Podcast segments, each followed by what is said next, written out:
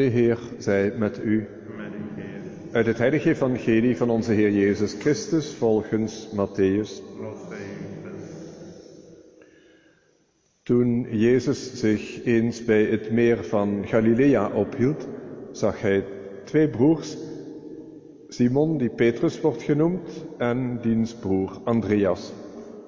Zij waren bezig het net uit te werpen in het meer. Het waren namelijk vissers.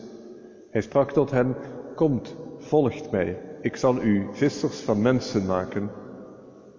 Terstond lieten zij hun netten in de steek en volgden hem.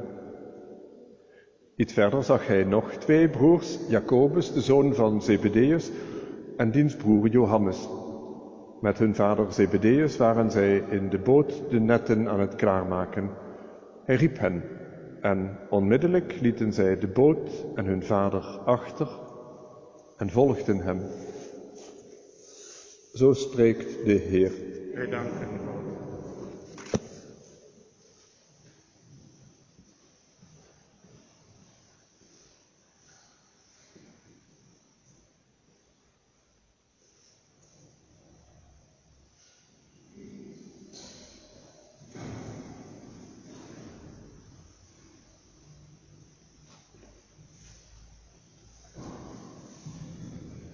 Simon en Andreas, twee broers die samen een vissersbedrijfje hebben met hun vader. En inderdaad, het is een meermansbedrijf. Het zijn geen Einzelgänger. Ze hebben al begrepen hoe goed en hoe belangrijk het is om de zaken samen op te pakken, om samen op te trekken, want daarmee kom je verder.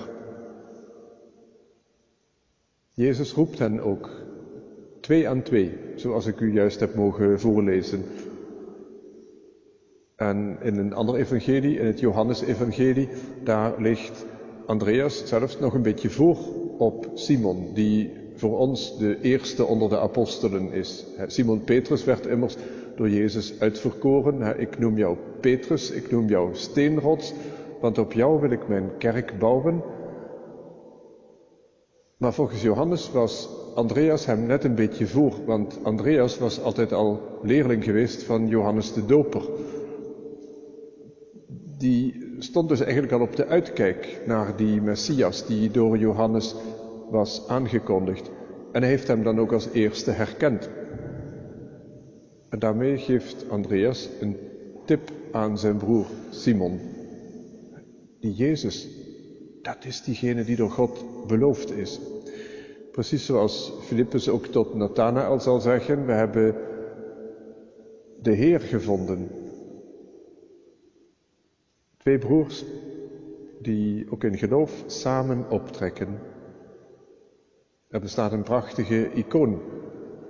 Of beter gezegd, in die iconentraditie bestaat het prachtige gebruik om Simon en Andreas samen af te beelden, schouder aan schouder.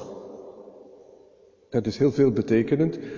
Dit jaar misschien nog een beetje meer. Onlangs is een boek uitgekomen, een biografie van de Nederlandse kardinaal Willebrands, die veel betekend heeft voor de kerk in Nederland, maar meer nog voor de kerk over heel de wereld.